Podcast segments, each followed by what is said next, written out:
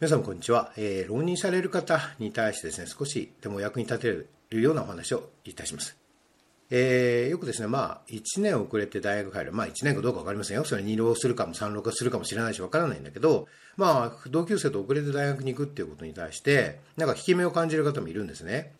で、まあ、私なんかも引き目感じたってしょうがないじゃないと思うんだけど、自分の人生だからね、だってね。だから堂々と生きたらいいんじゃないかと、別に犯罪者でも何でもないんだから、堂々と生きたらいいんじゃないかと思うんだけれど、でもなんかそういうふうに思うらしいんですよ。で、まあ、あの、1年遅れて大学入ることに、じゃあ優位点ってあるんですか、先生とかって言って、こう、怒られちゃうんだけど、でもね、その、まあ、突き放して言えばですよ、突き放して申し上げれば、それを見出すのが、そこの中で優位点を見出していくのがあなた自身の人生でしょと。例えば三浪したとするでしょ三浪した中で、じゃあ、その同級生とまあ、3つ違うんだけど、でもそれでもその中で、じゃあ優位点を見出していくっていうのが自分の人生なわけですよ。いいですかね。そこがだからっていうふうに、まあ、突き放せばそうですよね。だけどね、あの、まあ、もうちょっとこう、親切に話す答えをすればね、例えば、まあ、1年な2年な3年な4年な5年でもいいですよ。まあ、その、違ったからこそ、なんだか新しい出会いがあるってこともあるかもしれないでしょ。で、その年だけ、すごく、あの、いい先生が、あの、集中講義持ってくれたとかですね、あるかもしれないですよ。えー、なんかすごく、あの、優れた講義があって、それが大変触発されて、自分の人生を、新たにこう導いてくれたとかそういう出会いがあるかもしれません。えー、そういうものなんですよ、人生っていうのは。だからその、ないという中にはもう全然ないので、ね、あるって思って、あるいはその絶対にプラスがあるんだと思ってやっていくことで、プラスがどんどんどんどん大きくなってくるわけですよ。雪だるま式にね。だからそれだから分かんないでしょ。ないっていう中では全部否定しちゃっているわけでしょ。もうちっちゃくなってるので、えー、そう言ったって卒業したいわけでしょ。で、大学行きたいわけでしょ。で、産浪しちゃいましたってちっちゃくなってることないじゃないですか、別にね。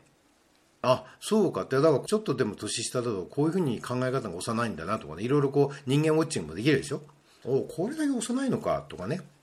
まあそういろいろそんなの大したことないなとかいろいろ思ったりするでしょ？そういうこともでも大事な経験ですよね。同級生だったら同じ年だったらねそれ分かんないかもしれないけど例えば3つ下とかっていうんだったらああなるほどね。こんなこう子供なのかとかね。あ自分もそうだったんだなとかね。そこからまたいろいろ分かってくるでしょ？世の中とか人とかっていうものが。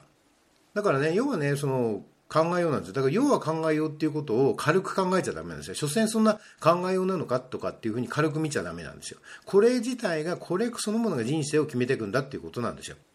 これはね、大事な認識なので、いろんなところで話しますが、どんなことでもプラスとマイナスはあるんですよ。どんな判断をしても、例えば決断するのもね、どんな決断をしても、プラスとマイナスは絶対にあるんです。これは、この世の中は、まさにそれが絶対なんです。あれ表があれば裏があるんですよ裏があれば表があるんです。これが絶対のことなんですね。だけど、逆に言えばですよ、裏ばっかり見てたら裏裏で終わりわけですよ。マイナスばっかり見てたらマイナスなんですよ。そこでマイナス見てるんじゃなくて絶対プラスがあるんだからプラスを見るっていうことね。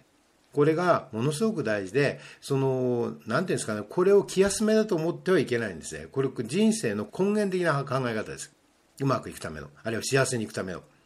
せっかくですね、チャンスがあるんだから、そういう意味では浪人だってチャンスでしょ？浪人だって絶対優位点なんですよ。その優位点を生かさないで、ただね、あの、その、なんと、ちょっと遅れちゃったからとかで、用はなんだってしょうがないんですね。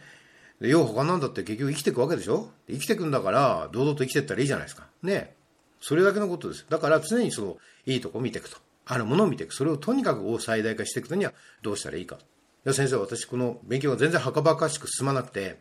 もう全然ダメなんですけど、それにじゃあ優位点あるんですか？それはあるでしょうって。要はやってないんでしょと。で、やってない自分っていうのを見るってことは素晴らしいことでしょ、まず。自分っていうものを見れてるんだから。ね。そう、だから実行、自分っていうものはどうかってことをちゃんと見れていて、で、そこでやろうと思ってるのは、それ素晴らしいじゃないですか。でね、なおかつ、もう飽きてないでしょ？で、新鮮な、やってないんだから新鮮な気持ちで取り、取り組めるでしょ。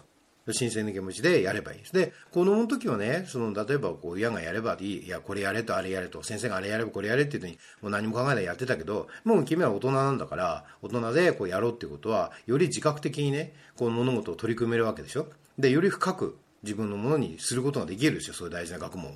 ね、物事はそういういろいろ考え方があるんですよ。ね、だから、えー、やらなかったからこそ、それをさらに、さらに深くね、あの、もしね、若い時にそれをマスターしていたら、あるいは一見それはマスターしていただけであって、と思っているだけであって、本当は何も分かっていなかったなと。この年になってちゃんとやるから、ああ、やっぱり、あこれすごいことなんだなとか、大事なことなんだなとか、えー、その意味とか、もう全部分かってくるんだよっていうことですよね。まあそういうことです。だから何何がね、プラスかないマイナスかなんていうのは、もう自分のこの紫三寸だけなんですよ。で、それをどんどんどん大きくしていけばいいです。ああ、で、それ、すごく面白いなと、素晴らしいなと思って、だったらその学問極めればいいじゃないですか。ね。そういうことなんですよ。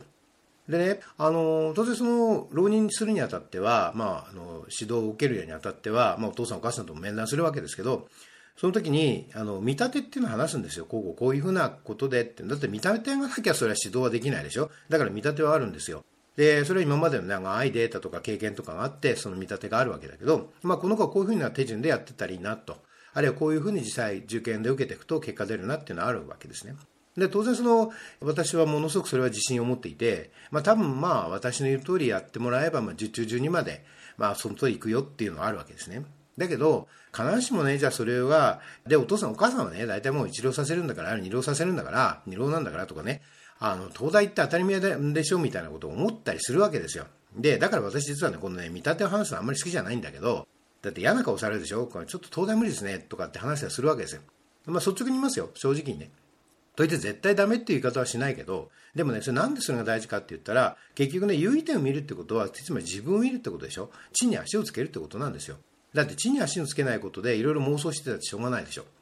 ね、でそれでその自分と比べて何か理想の何かとか夢のような自分と今の現実を比べてねあ自分はそうじゃないからダメだとかなんて言ってみても単にそんなものは妄想の遊びでしかないので何の意味もないでしょ。それはねまして親親と一緒にやってちゃダメなわけですよ。やっぱりそこで地に足をつけるってことをしっかり見てもらう。ためにもそういう話をするんだけれどもやはりねそういうあの、まあ、物事ってすごく大事なんですよ。でもそれができない人が多いですねやはりね。だからこそ、まあ、できない人が多いからこそ、だから私のような指導者がいるわけですよね。